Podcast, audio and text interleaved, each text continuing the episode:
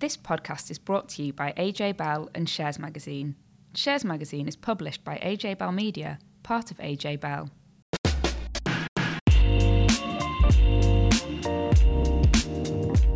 Hello, welcome to another Money and Markets podcast. At the moment, every week is a bumper week, and this one is no exception. Joining me to canter through the plethora of market news is Danny Hewson.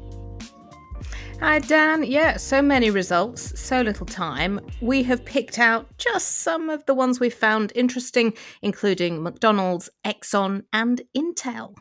There's quite a bit of deal-making going on at the moment, and we'll be mulling over Tesco's acquisition of high street stationer Paperchase and Bestway taking a stake in Sainsbury's. Here is a treat for you. One of the most popular investors active today is on the show this week. Terry Smith is here to talk about Fundsmith Equity Fund, and he's got some choice words to say about two of his holdings. Laith Khalaf will also join us to talk about UK government plans to regulate the cryptoverse. We've also got fellow AJ Bell expert Rachel Vaes to talk about some interesting news in the world of pensions. With so many of us having multiple retirement savings pots thanks to auto-enrolment, the DWP is thinking of bringing back the concept of pot follows member. Loads to pack in, and there is plenty of good news around, which is quite nice, Dan, for a change to be talking about good news. Yes, absolutely. The stock market has been going up quite nicely. Lots of companies saying actually things are going all right. So yeah, it is refreshing, isn't it? It is refreshing, although the FTSE 100 and the FTSE 250 had a bit of a wobble. We're recording this on Wednesday and yesterday, Tuesday, we got, well, it's fair to say, some really gloomy news from the International Monetary Fund. They do a forecast where they take a look at the world and the different countries and figure out what they expect from the economy. And it doesn't always get it right. That is for sure. However, when the IMF speaks, people do pay attention. And this really caught people's imagination yesterday because the IMF is expecting the UK's economy to shrink by more than had been expected, to shrink by about 0.6% this year, which is quite an outlier when you consider that it's predicting that globally the economy will pick up, so not going to be quite as bad as a lot of people had feared. But the headline, which was picked up by an awful lot of people, it was the reason that my phone kept ringing yesterday with people wanting to talk about it, is that despite all the sanctions currently placed on Russia, Russia's economy is expected to do far better than the UK economy over the next year. Dan, did that make your ears prick up? Absolutely. I mean, we knew the UK was not going to have the best of times, but that is quite an alarming fact, isn't it? It really is. And I was sort of having a dig into it. And although a lot of people were pointing out that the IMF quite often gets this wrong, particularly when it comes to the UK. It possibly is on the money here because this is what an awful lot of market analysts have been predicting for the UK economy. It's sort of on the track to what the Bank of England has been predicting, although we will get an update from the Bank of England on Thursday when it announces its interest rate decision. But you know, the UK has got a very specific set of problems at the moment. It's being impacted particularly by the huge amount of gas that we use here in the UK to heat our homes. And of course, when gas prices go up, that just impacts inflation, which has been really awful for people's pockets over the last year. It is levelling out. It is beginning slowly to cool off, but still very much there. We also had the impact of the mini budget, which is still being felt. So, of course, we saw, the pound sterling against the dollar fall to a record low. And that then had a knock-on effect so that food prices, things that we're importing, were more expensive. You've also now got a situation with mortgages, over 1 million people expected to need to remortgage over the next year have been on ridiculously low interest rates below 2% and are now looking at having to remortgage at above 4%. Some cases around 5%. So, that is adding hundreds of pounds to people's mortgage payments. And all of that means that they've got less money to spend in the economy. And another issue, of course, we were celebrating, or at least talking about the fact that it's been 3 years since Brexit yesterday. And there was a bit of news which came out talking about the fact that our labour market is still really struggling. And there was a number put on it, 300,000 workers we are short post-Brexit because of the ending of free movement of labour. That came from a leading research group. So we had UK in a Changing Europe and Centre for European Reform think tanks working on that. And I think the big one, which has been spoken about a lot, is that those trading arrangements which were in place, and we were told post-Brexit there would be an opportunity to do a lot more trade globally, perhaps because of COVID, but for whatever reason, those trading arrangements to sort of replace what we have, they haven't been created. That's not to say they won't be, but clearly, you know, we are still very much at the starting gate there. We've had the car sector warning that the UK doesn't have an industrial strategy. We had the Chancellor, of course, coming out off the back of that last week saying declinism, it's not right, it's wrong, it's been wrong before, it's wrong now. His very odd speech. Did you hear Chancellor Jeremy Hunt's speech, Dan? No, I didn't, no. Really odd speech. Yeah, it sounds like I was spared something that was a bit you know, peculiar. Well, he spent a long time not saying a great deal, but he did focus on the 4 E's. Did you hear about the 4 E's? Do you know what the 4 E's are? No, well, please tell me. See, I've tantalised you there with the prospect of the 4 E's. Here we go. Enterprise, education, employment, and have a guess what the fourth one is. Oh, the economy. Everywhere. The fourth one was everywhere. I mean, I kind of get it from a levelling up point of view, but it was quite a strange set of goals that he was talking about to, you know, really lift the UK economy. But the key takeaway that most people got from that is taxes are very unlikely to be cut in the budget. And now there's that sort of constant chatter and argument about whether or not the UK needs a budget for growth. And anyone remember the mini budget? I mean, I think that the UK economy, you know, it's the expectations are low, and you know I can understand why the IMF comes out with this sort of you know, quite gloomy outlook, but because actually there's plenty of evidence to show that we're already in distress. Corporate insolvencies have reached the highest level since the aftermath of the great financial crisis. In 2022, there were 22,109 insolvencies, the highest figure since 2009, and up 57% from 2021. Now, part of the reason is because a lot of these businesses that are in trouble have had COVID-related support measures taken away. So they've either essentially had to forge their own path to recovery, or you know, the downside is if trading's not going well or finances are in poor shape, you know, this is you know, make or break time really. Construction, retail, accommodation, and food services sectors have been hardest hit, and one of the problems there has been pressure from rising costs, staff shortages, and weaker consumer demand. Now, you know, I'm based in London, and here it feels like the world is back to normal. Everything is busy. Now, I know that is not the case across the country. There's lots of companies that are struggling with higher bills, and they're having to, you know, pay these bills before money comes in for the goods and services that they sell. Now, it's this working capital crunch that's often the cause of business failure. And I think this is an area which, you know, lots of people are looking at now. And, you know, perhaps if some of our listeners are, you know, run a small business themselves, they may be feeling all these pressures and know exactly, you know, how hard it is for a lot of businesses out there at the moment. It's interesting that you're talking from a London perspective. I'm obviously based in the north, and things are a bit different here. And it's funny because I remember working as a reporter for the BBC in the wake of the financial crisis, and the UK had come out of recession.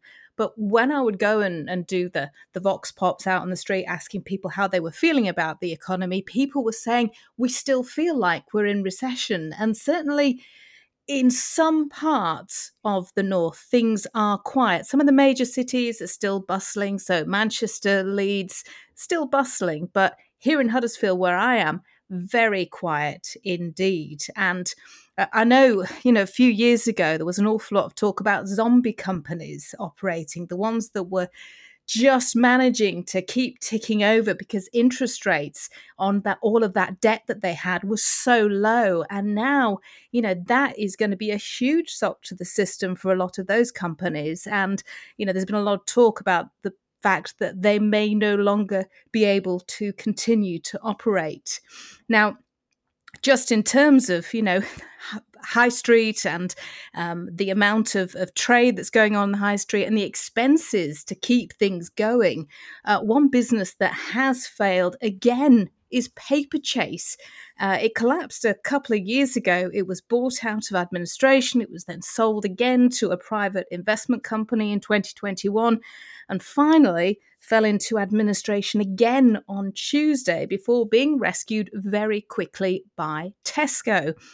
But, and this is an important but, because it's not the whole kit and caboodle which has been taken on by Tesco. It is just the brand. So the high street stores will disappear. And with them, it looks like around 800 jobs as well. Now, at the time when Tesco was making this acquisition, and, you know, let's be honest, Paperchase is a big brand. It is the kind of brand which will get people into Tesco stores. If you want a nice card and you're thinking, where am I going to go? You might go to Tesco because you want a Paperchase card. So strategically, it's a good move for Tesco because they're not going to have to pay for the stores. They just need to find a bit of room on their own store shelves. But it's got issues of its own because this announcement came on the day that it announced it was cutting 2,000, just under 2,000 of its own jobs. It's getting rid of the last of the hot deli counters, though those staff will be reassigned. It's closing some of the pharmacies. And the big move is to move many overnight roles to daytime hours to save cash. This sort of change is happening in a lot of businesses at the moment as they try and sort of cut costs to take themselves forwards. And another thing that Tesco have done is that they're cutting a huge number of team manager positions. So instead, their role will be taken on by lesser paid team leaders. So effectively, it's just a way to try and deal with high costs, which are impacting a lot of businesses. I thought the acquisition of the brand of Paperchase is slightly unusual for Tesco. The card's quite expensive, and that goes against sort of Tesco's value proposition. If you go to a Paperchase store, they've got lots of other things like notebooks and you know, fancy mugs and stuff. And it just doesn't seem like the sort of thing you'd see in a Tesco store anymore. These are things that they've got rid of because they want to just have more space for sort of the everyday essentials. But yeah, I mean, I guess the timing of you know, the announcement coinciding with sort of cutbacks elsewhere in the business is, you know, unfortunate. But you know, when you've got a business that's going through administration, they try and do a pre-pack deal. You know, you can't wait. You've got to do the deal there and then and coming out. But I mean, it's quite interesting. You know, obviously that's going on in the supermarket sector for Tesco. We've also got some news on Sainsbury's as well, where Bestway, the UK's largest independent cash and carry business, has come in and taken a stake.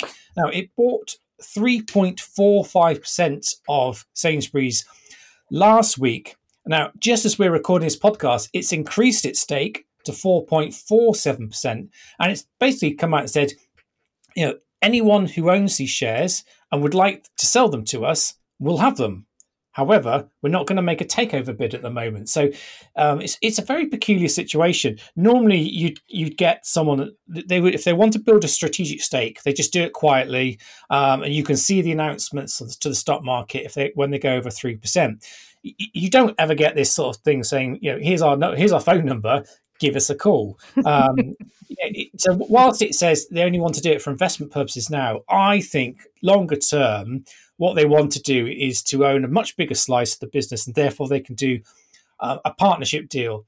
If you think back when Tesco bought Booker, another sort of wholesale cash and carry business. So Tesco said, well, you know, if we own Booker, we will benefit because we're going to reach a new market. So Booker's really supplying things like restaurants and cafes and stuff. So all these sort of small businesses that Tesco can now reach, Booker benefited because they can from Tesco's huge buying power. So you park the two businesses together, and it's actually been a really good acquisition. So the flip side here is you've now got the Bestway is the cash and carry side of thing. Imagine if it wanted to buy Sainsbury's, it's exactly the same sort of strategic rationale. But if it doesn't make a takeover bid, they can still work closely together. And I'm sure what they'll do is probably push for a seat on the board of directors, try and have some influence over strategy. But I think it's a really interesting deal. Also, it's kind of come out of the blue, really. I don't think anyone was, certainly there was no chatter about it. But there's one thing to think about here. If it was to make a takeover deal, there's two other parties it's got to sort of sweet talk into selling their stakes. And one's the Qatar Investment Authority, which owns 14.3% of Sainsbury's, and Visa Equity Investment owns just over 10%. So, ironically, a colleague of mine said to me that Sainsbury's now has more stakes in it than Dracula, which I thought was a nice little line. I like that line. There's an awful lot of movement going on at the moment, and we're not going to talk about it a lot in this podcast, but I just wanted to draw it to people's attention if they weren't aware, because Fraser's Group, of course, which has been acting a bit like it's got the upper hand in a game of Monopoly, it's taken a stake in the big Manchester shopping giant N Brown, 17% now. So it'll be interesting to see what happens there. And what you were saying about companies working together, even if it's not a full takeover, that could be very well the thing which happens with Fraser's Group and N Brown. It's been a hugely busy week when it comes to earnings updates, particularly the S&P 500 companies reporting. I saw over 100 this week alone. We're not, you'll be glad to know, going to go through all of them. We decided just to pick out a few that had caught our eye. And I'm going to start with the Golden Arches. And I'm going to admit that I did, because the kids are off school today because of the strike. I was so busy that I did actually make a quick trip down to McDonald's to get them lunch. So, this is the kind of healthy lunch that I'm dishing up for my kids anyway. I'm possibly one of those people which have helped contribute to McDonald's doing incredibly well. They have said that inflationary headwinds are still going to be an issue over the coming year, and it's possibly that investors were very much grabbing onto, because shares were down following the earnings results that McDonald's posted. But it was just really interesting to see where they were making their money, and the fact that they were talking about how people were trading down. They were saying that people with lower incomes were coming in more, ordering less, but coming back more often. And despite the fact that they have put prices up this year, they're still at such a value end of the market that they are capturing those sort of inflation-weary consumers. And it was a great term I saw reported, inflation-weary, because I know so many of us are absolutely feeling pig sick of prices just going up and up and up. And every time you go to the supermarket, your basket is costing more. At least now when you go and fill up your car, it's costing a little bit less. But McDonald's clearly has been hugely impacted by that. And it's still growing. It's setting aside quite a lot of cash to open 2,000, almost 2,000 more restaurants over the next year, 400 in the United States. And something which I did pick up on, which is really interesting, because it did spend an awful lot of money supporting its franchises during COVID. And it has said that it is going to have to put in a substantial amount of cash supporting some of its franchises in Europe because of high energy costs. And of course, some businesses have had a bit of business support for their energy costs. Other businesses haven't had that support. And here in the UK, we know that energy support is going to come to an end. So there are a lot of question marks about what happens to high energy use businesses. And I imagine that a McDonald's does use quite a lot of business when you consider how much is fried.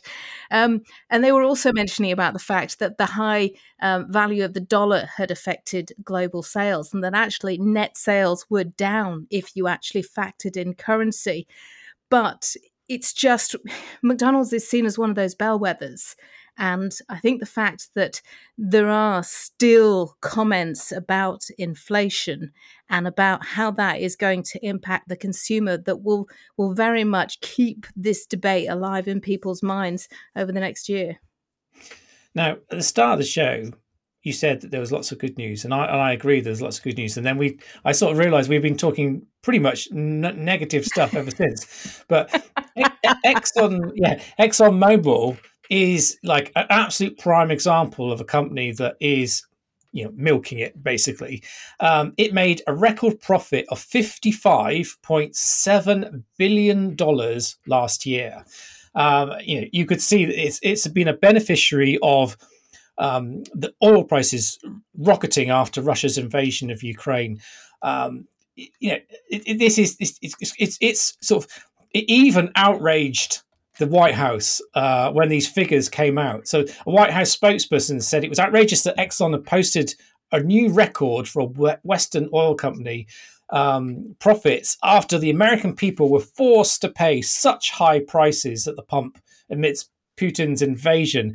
And then they sort of went on to say that, you know, these earnings reports make it clear that oil companies got everything they need: record profits, lots of unused but approved permits to increase production, but instead they're plowing those profits into padding the pockets of executives and shareholders. They don't hold back, do they? That's a rant and a half, isn't it? Wow, that's really good.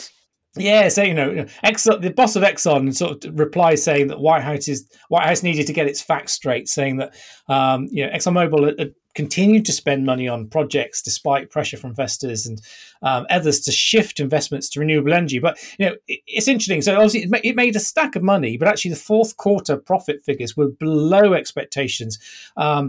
And it also took a charge of $1.3 billion related to windfall taxes in Europe. So, you know, I guess a mixture of good and bad news there. But it just goes to show that, you know, for every crisis, there always seems to be some sort of winner. And even in the inflation crisis, McDonald's is a winner because, like you say, people trading down from sort of perhaps, you know, food on the go, sort of sit-down restaurants maybe, and, you know, I guess like your pizza restaurants, to have something that is the cheapest price point you can imagine.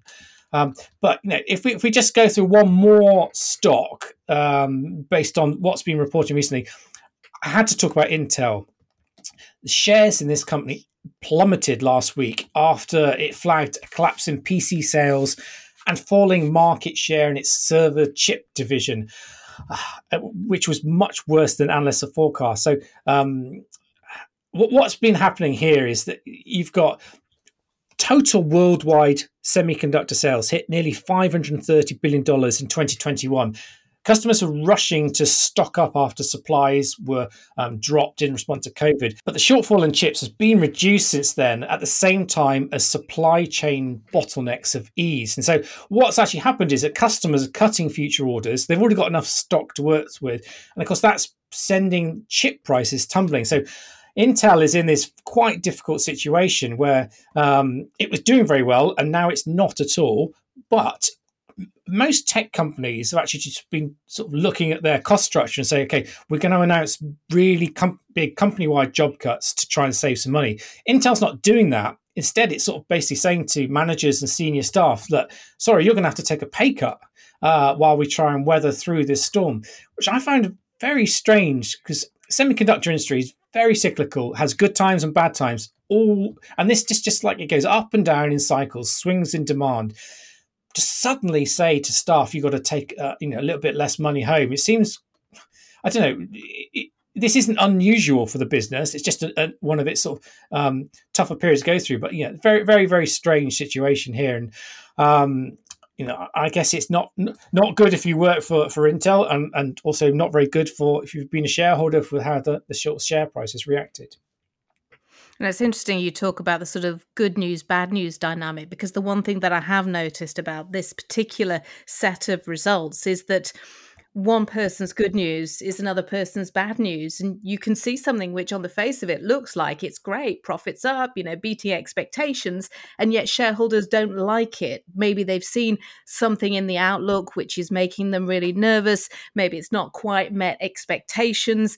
But it has been a real sort of mix. And I think that you can find some good news in pretty much every earnings report that we've had. And if you dig deep enough, you can also find some bad news because, you know, we are marching towards a global recession, although with the IMF figure suggesting maybe it won't be as bad as had been expected or maybe won't happen at all. So it's that sort of unknown, I think, which is making investors a little nervous.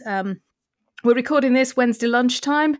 We've got a whole load of big tech names reporting in the next couple of days. We've got a little issue of interest rate decisions from the Fed and the Bank of England. Laura and I are going to discuss the implications next week.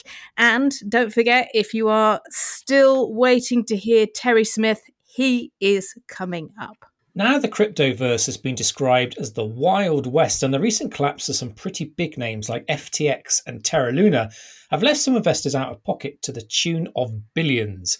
Well, the UK government has decided it's time to regulate the sector, and it's launched a consultation on some newly published proposals. So who else will we get to talk about this but AJ Bell's head of investment analysis and self-proclaimed Bitcoin badger, Laith Khalaf.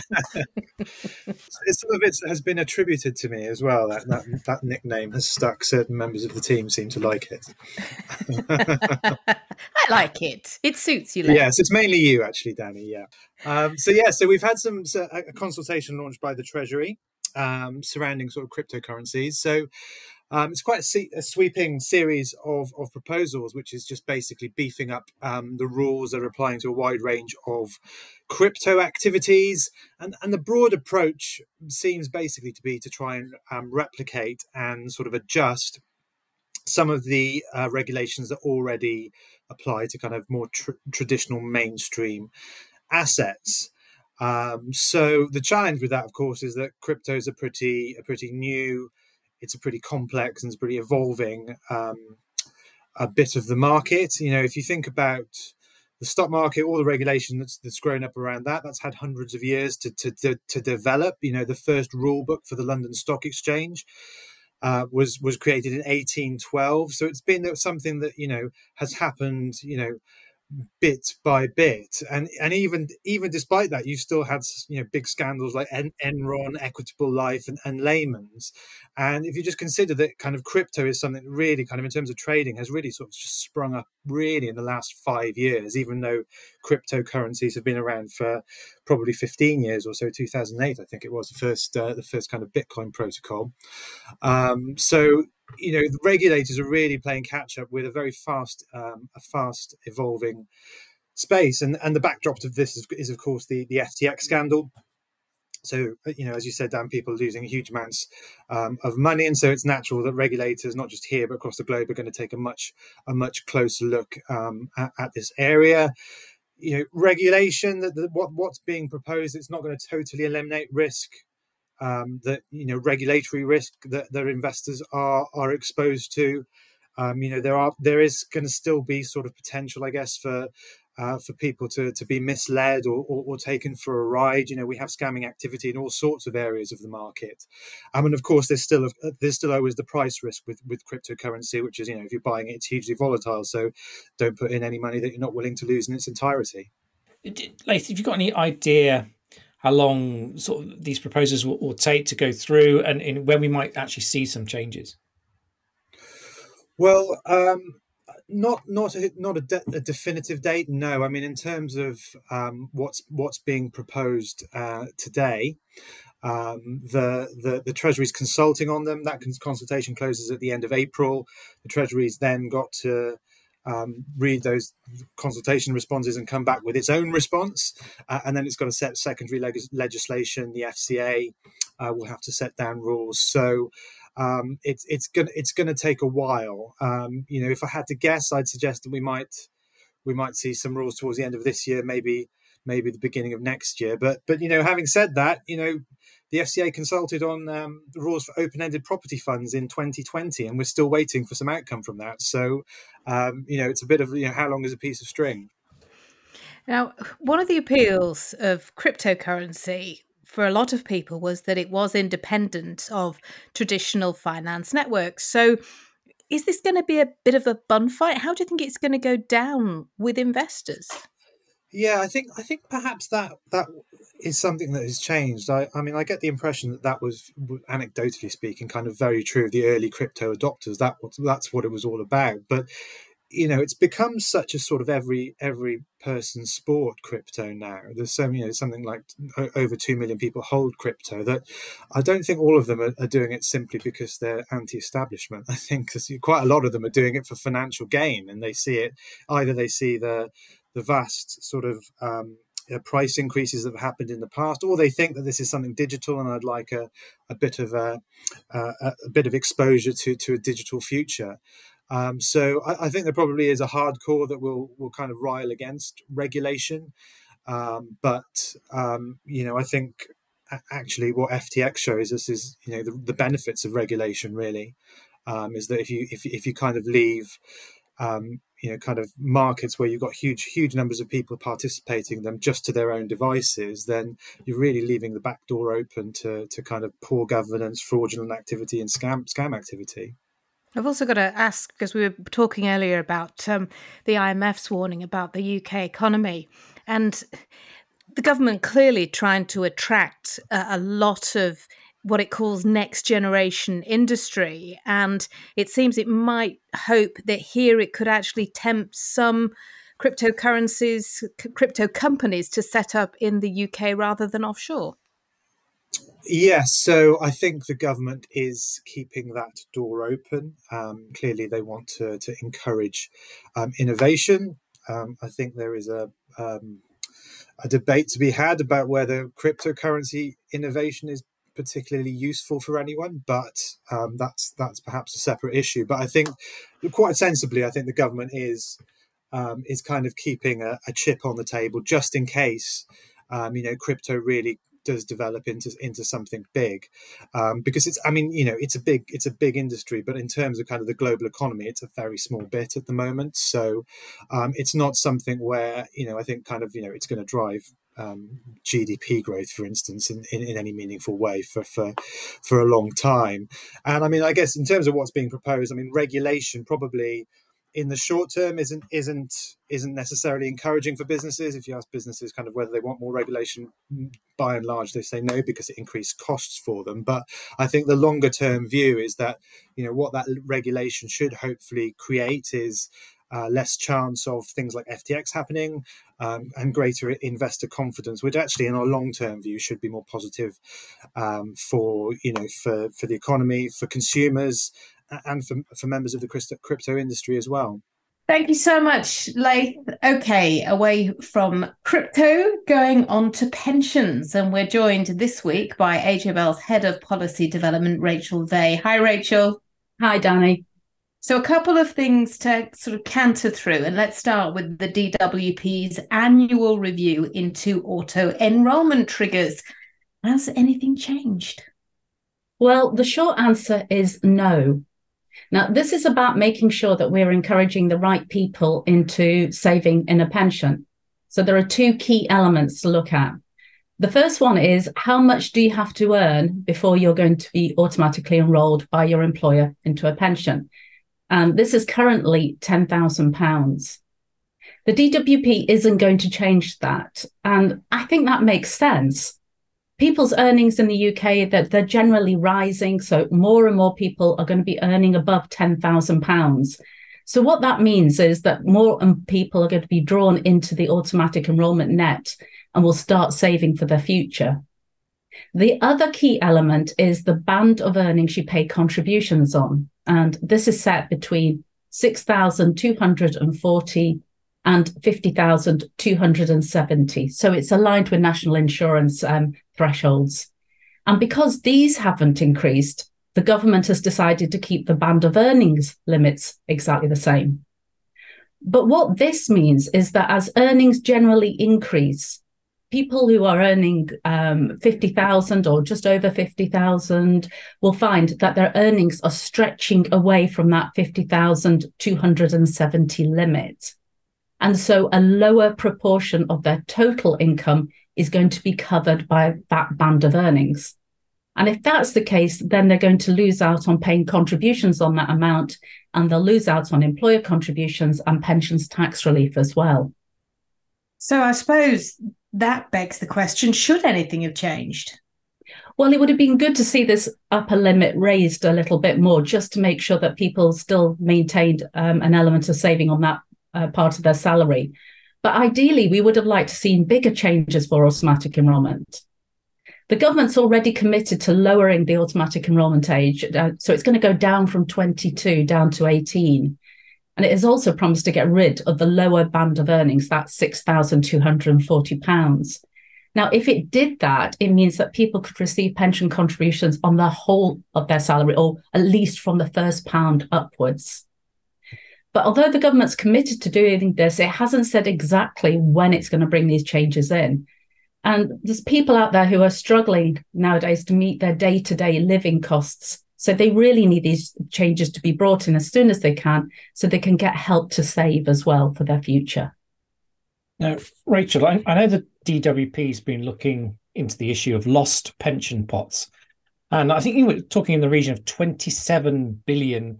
So I think one of the things that they've been talking about is reviving a scheme where the pot follows member. So could you perhaps explain what that is, and why is so much cash getting lost? Well, £27 billion is a really big figure, isn't it, Dan? So lots of pots, the lost pots is a real growing problem in pensions. And it's because people don't usually stay in the same job for their whole life. So somebody could have, say, 11 different employers during their career, and they build up a retirement pot with each employer. But these pension pots are going to get scattered all over the place, and this causes some challenges.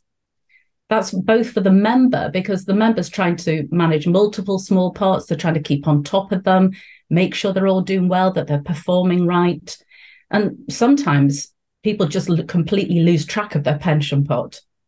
But it's also a problem for the providers, because smaller pots can be costly to administer. And often when members don't tell providers when they've moved house or they've changed their email address, so they're just not engaging with the provider or their pension anymore. So bringing together all of these pots into one place, it makes a lot of sense for everybody. The problem is that now, at the moment, it's left up to the member to say, I want to do this. I want to bring my pensions together. So the member has to take that action. But that also means that they've got to know how many pension pots they've got and exactly where all those pension pots are. So the government is keen to investigate if there's any way that this can happen automatically. And it's revived two ideas to see if it could work in practice. One of them is to create a clearinghouse to automatically consolidate pots together. And the other one is for an individual's previous pension to automatically be transferred to their new pension plan when they start a new employment. So that's the pot follows member idea. Do you think there's any issues with these automatic consolidation ideas? Yes, there are a few. They're definitely not without challenges. What it means is that you're automatically moving someone's pension. And so what happens, for example, if they are automatically moved from a low charging scheme into a higher charging scheme, or they're moved into a pension scheme where the investment performance is poor or not as good, or they were moved into a default investment which didn't match either their environmental or their social beliefs? So there are a few issues around that. There are also some pension plans out there with valuable guarantees, and which could get lost on transfer and risk getting lost on transfer. So that's a problem.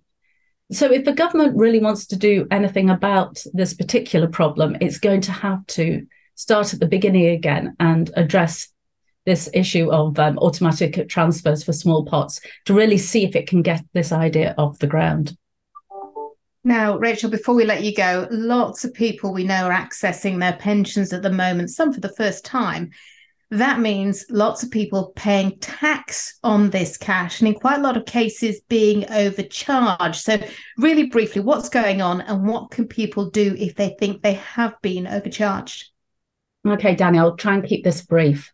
So when somebody first takes out an ad hoc lump sum from their drawdown pot or they cash it in totally, if the provider doesn't have a tax code for them, then the provider's got to tax the payment on an emergency tax basis. And this means that the individual is going to pay, is going to have more tax deducted from the payment than they really owe. Now, people can, of course, always get their tax back. One of the ways to do that is to fill in a form and send it to HMRC. The latest stats from HMRC show that in the final 3 months of 2022, a staggering £45 million was repaid to people who did exactly that, who filled in the forms. And I think that just shows you how widespread this problem is. But if you didn't fill in a form, don't despair. You can still get your money back. You know, if you're taking a steady stream of income from drawdown, HMRC is going to automatically adjust your tax code. But if it's a one-off payment, for example, you cashed in the whole of the drawdown pot because it was just a small amount, then either you fill in a form or HMRC will put you back in the correct position at the end of the year. Filling in a form is probably going to be preferable because simply you're going to get your money back quicker. Well, Rachel, thank you ever so much for talking through those really important issues with pensions. Thanks. Now, while we're talking about pensions, here's a nice segue, because I'm going to talk about the announcement that one of the UK's most well-respected CEOs is retiring. Sir Nigel Wilson has been at the helm of Legal and General for almost 10 years. I think it's fair to say that it took a little while for the city to warm up to him. He is a straight-talking northerner, and I've had the good fortune of being able to have a chat with him myself on a couple of occasions. And the one thing that always struck me about Sir Nigel was his absolutely love of UK PLC.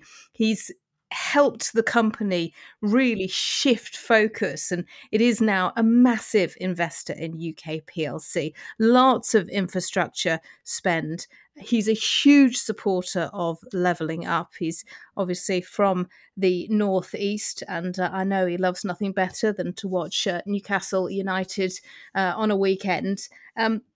He's not a fan of HS2. He's been pretty outspoken on that. He has agreed that the insurance sector should evolve. And I think his time at the helm of L&G has really sort of demonstrated how the insurance sector can use its money, its investments, really to create growth for the UK. And I know it's something that the government has really been pushing at the door of, and trying to change some of the rules and regulations around where pension money is invested. And of course, as we're talking about the need for UK growth and those sort of gloomy predictions from the IMF, those big infrastructure projects, particularly when it comes to energy, they are going to be the things that really powers through the country. And I think, you know, the mark of a boss who is well respected by city and investors when the announcement comes that someone is retiring and shares fall. And that is exactly what happened upon this announcement. He's not going to disappear immediately. He's staying on until obviously his successor can be appointed. But I think he's going to be quite a big loss for L&G because he's been such a huge figure within that business.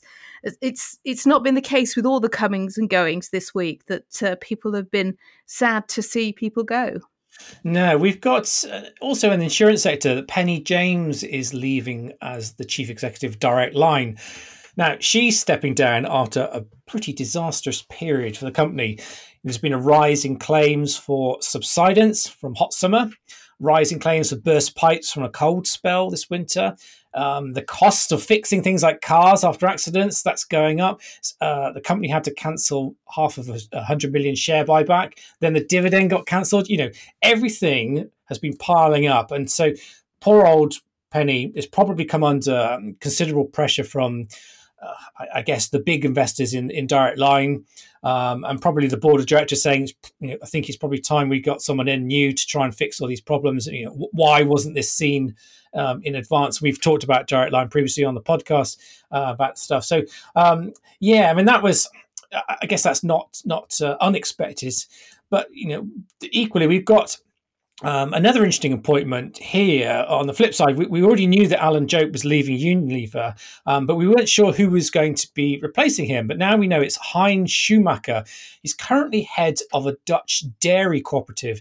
Now, he looks like a turnaround man, judging by his CV, and he certainly walks into a job after a period where Unilever's been pushing up prices, but it's not been increasing sales volumes. And there's been lots and lots of sort of criticism about its strategy in recent years. Now, one person who's very outspoken about the company is Terry Smith, manager of the Fundsmith Equity Fund. Now, I've been doing some filming with him, and we'll shortly be publishing a series of video interviews where he discusses the fund, his portfolio, and the lessons he's learnt through his career. But as a teaser, before those videos come out, we're going to publish just some snippets from the interview, starting with Terry Smith's thoughts on what the new Unilever CEO should do. It's worth noting that Dan talked to Terry just before Unilever announced that Hein Schumacher had the top job, hence why he's talking in broad terms. Let's hear what he had to say. Yeah, I would say my criticism isn't of the business, and that's probably a clue to it, because the business is pretty good business, actually. We're talking about a business which historically has produced returns on capital in the high teens to low 20s, and is now in the low teens, basically. And you could measure growth for this business if you could only count to three. People get terribly excited. Oh, well, look at the last year of the growth. Yeah, it was all price-led. But you're 100% right, which is not very healthy, right? No volume growth. So talking about genuine organic growth above 3%, as an it's disappeared from this business. I hope the new chief executive will stop the process of playing, what Warren Buffett characterises as gin rummy management. You've got your set of cards and you keep discarding one and picking up a new one. So, let's get out of spreads, which they have. Let's get out of tea, which they have. And let's try and buy the GlaxoSmithKline over-the-counter healthcare product business. By the way, outside their core franchise expertise, right? No, stop it. I think the first thing you should do is make each of the business segments that you have, so basically food, household cleaning products, well-being and beauty products, ice cream. Why don't you make each of those, benchmark them against your competition, and make them the best that you can make them in terms of their organic sales growth, their profitability and their returns on capital. Let's get it all working properly first, and then have a rethink about whether we want to make any changes. Make it the best of the Unilever it is. If we, we as a bunch of investors wanted to own the GlaxoSmithKline healthcare over-the-counter, we can go buy the shares. We don't need you to buy them and pay, by the way, a massive premium to the market price. Right? We can buy them ourselves. We'd like you to take what we already know to be Unilever and make it the best that it can be within what it is. And take that. Other things I'd like them to do: stop coming up with plans about that they give fancy names for, about their matrix or non-matrix management system and their structuring their portfolio. Stop all of that. Stop blaming the previous CEOs for anything. That's one of the great things I think about very good companies is they have seamless changes of management, in which they don't go around saying that the last guy did it all wrong. Those would be really good things, I think. I think if they do that, the business is not the problem. Isn't with the business. Terry certainly didn't hold back with those comments on Unilever, as another teaser for the videos that we're about to publish featuring Dan and Terry. Let's have a listen to what the Fundsmith manager has to say about one of his more controversial holdings. The one stock that stands out for me in the Fundsmith equity portfolio is Meta Platforms, which owns Facebook. A lot of people would argue that the social media network has become less popular and that founder Mark Zuckerberg has got some crazy ideas. So, Terry, why do you still own this stock? Yeah, let me cover off one point just before I tell you why I'm sticking with it. People say it's becoming less popular. I bet the people who are telling you that less popular are probably located in London and the home counties. How do they think the popularity is going in Indonesia at the moment? What's their view on that, I wonder? We all kind of sort of work from our own anecdotal experience in life. It's inevitable. But But the fact of the matter is, just to cover that point off at the beginning, this has got 1.8 billion daily users. And at least as we speak, we've had no evidence that the number of daily users is falling. I mean, outside of China, this is the go-to social network communications platform. It also has 12, and this is a rather more important point, so that 1.8 billion daily users give it access to 12 million businesses that advertise on it. Of course, that's where the revenue is made. Look, if we look at this business, we've got a business that's got a very strong position in digital online advertising. Basically, that user base gives it a very strong position in that. There are question marks about that. The question marks are others are entering the space, obviously. So we've now got quite significant online advertising businesses, things like Amazon, Apple, Adobe, etc., coming into play there. So it's not in a duopoly anymore with Google / Alphabet. We're going to discover, or we are discovering already, that digital advertising is just like advertising, it's cyclical. So there's going to be a cycle out there. It's also got various regulatory problems. The regulatory problems in terms of breaking up the business, which we see quite a lot of, don't bother me too much at all, because the history of breakups of businesses by the competition authorities in America are that they just create value. And that if you look back through history, the component parts, which, by the way, would be freed of the domination of Mr. Zuckerberg, which you refer to, might be considerably more valuable than the current combination is. The attempt to regulate advertising worries me quite a bit. That's true. And then we've got the spending on the so-called metaverse. Without that spending on the metaverse, I would be pretty relaxed, considering everything that's in here about this business, because we probably would own this digital advertising business on a single-figure PE. Right? That's pretty darn cheap. But we have got this big spending on the metaverse, and of course, we don't really know exactly what it is, and we certainly don't know whether or not Meta will be one of the winners in it. But I think it's probably slightly more predictable than most people think, because we think about it, we think, oh, what is it and how does it work and so on. And we kind of take our lead in thinking about that, not from us sitting there thinking anecdotally, like some of the people maybe you talk to you think anecdotally about whether Facebook is popular, which I mean, well, are other people interested in this? And what do they say about it? So we talk to people like Microsoft and like Apple about the whole situation. We talk to people like L'Oreal, who are big users of digital fulfillment and advertising, say, metaverse. I mean, out of talking to them, I'm pretty well convinced that something real is going to emerge here. It's just difficult for us to envisage exactly what it is because it doesn't currently exist. But you only have to go back not 10 years, and you have people who are pretty knowledgeable, poo-pooing the concept of the cloud. Larry Ellison was dismissive about the cloud. If you go back, not a decade, basically. Oops. As a result, Oracle is now number four in a two-horse race or something like that. It's like, and with the metaverse, I don't know exactly what we're describing until I see it, but I do think that it's going to emerge, and that a number of people like the L'Oreals of this world and the Hermes and the LVMHs will have their marketing through it, and probably you and I will be having a meeting in which we feel far more like we're in the same room in the future doing it.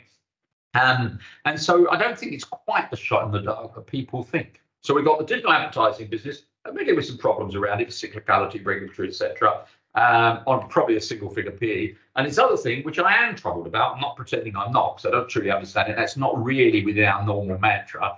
But I'm neither am I in the, well, I just think it's a complete waste of money. I think if I was looking for a single event to get us from the point of, well, it's all a bit of a mystery and they're spending a lot of money on it, we don't know how it works, to, oh, that's interesting, isn't it? It will be the first person to sell some glasses that actually start to deploy what this is. And I suspect that's going to be Apple. Right? And then I think we'll actually begin to understand. Now, of course, that still doesn't mean that Meta is going to be the winner or a winner in it. There are still levels of uncertainty in here, which, frankly, I don't like. Yeah. I mean, in your latest investor letter, you say there might be a silver lining from more difficult economic conditions because some of your portfolio companies might stop spending on non-core businesses. I think some investors would say that a company that doesn't spend on innovation might soon become stale. So where do you draw the line between innovation and perhaps just wacky blue sky thinking? Well, I mean, there's a couple of obvious things to say about it. One is, I think for innovation to work, and that is to say deliver value for us as investors, it almost always has to be within an existing strong core business franchise, right? People who spend within their existing business to develop things usually do pretty darn well, basically, because they've already got the knowledge, the distribution and so on to accomplish that and deliver great returns to us out of their business. So, you know, when, Reckitt Benckiser developed Cillit Bank, which is a famous one. Yeah, I mean, guess what? It was a wild success. When Nestle went from Nescafe to Nespresso, I mean, it's a case study, basically, right? I mean, these are great return businesses that they've developed. On the other hand, when people try to do things outside their core business, guess what? It doesn't work very well. So, you know, if we take fast-moving consumer goods companies like Procter & Gamble, like Unilever, which are big in household cleaning products and personal care products, and they go, well, it's only a short step outside that into beauty, isn't it? You know? No, it's not. It's like Neil Armstrong's giant leap for mankind, actually. You know, Procter & Gamble very wisely worked out that they couldn't do this, that they sold all of their beauty businesses to Coty, for whom it was, by the way, disastrous. And our friends at Unilever, who I've recently, as you know, written about again, have tried getting into things like beauty and male grooming, and it's been disastrous. Their Carver acquisition in Korea has clearly been very, very bad indeed.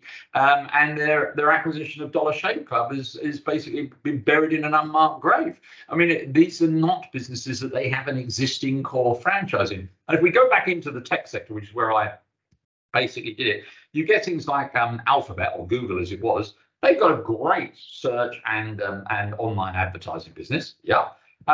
But name one of their other bets, because that's what the name comes, Alphabet, the name is the other bet. Name one of their other bets that's produced something. And autonomous cars, which they've spent fantastic sums of money on, people like VW Audi have given up on, right? There might be a clue there, right? And of course not. The ultimate acid test of an innovation is, does it produce profits and returns? And that's, if it doesn't, then we're wasting our time. But I would say the investment within an existing core franchise. I can think of the odd example of somebody who's had success outside their core franchise, but even then it's usually temporary. Nokia went from being a forest products company to being the leading mobile handset company in the world to a mega disaster, actually. Yeah. That's pretty, even then it was pretty temporary, you know. Now make sure you keep visiting the videos section on the AJ Bell website or AJ Bell's channel on YouTube, as we're going to publish the full conversation with Terry Smith very soon. Next week, Laura and I will be discussing the implication of this week's anticipated rate hikes. Plus, Tom Selby will be here with Pensions Corner. And Dan, you've been chatting to the crew at Round Hill Music. So do make sure you subscribe wherever you listen to your pods and you won't miss an episode. As always, we'd love it. You get in touch and tell us what you'd like to hear on the podcast. Is there anyone you would like us to interview? Our email address is podcast@ajbell.co.uk. Please do let us know what you want. And of course, if you've got any questions for Tom Selby on retirement or pensions, let us know. Until then, we'll catch you next time. And thank you for listening. Before you go, please remember this podcast is for educational purposes, and the views expressed don't necessarily reflect those of AJ Bell or Shares Magazine. The podcast isn't telling you whether certain investments are suitable or not. And don't forget that the value of investments can change, and you can lose money as well as make it. It's also important to remember that tax rules apply, and that the way an investment performed in the past may not be the same as how it behaves in the future. If you want help, go see a qualified financial advisor.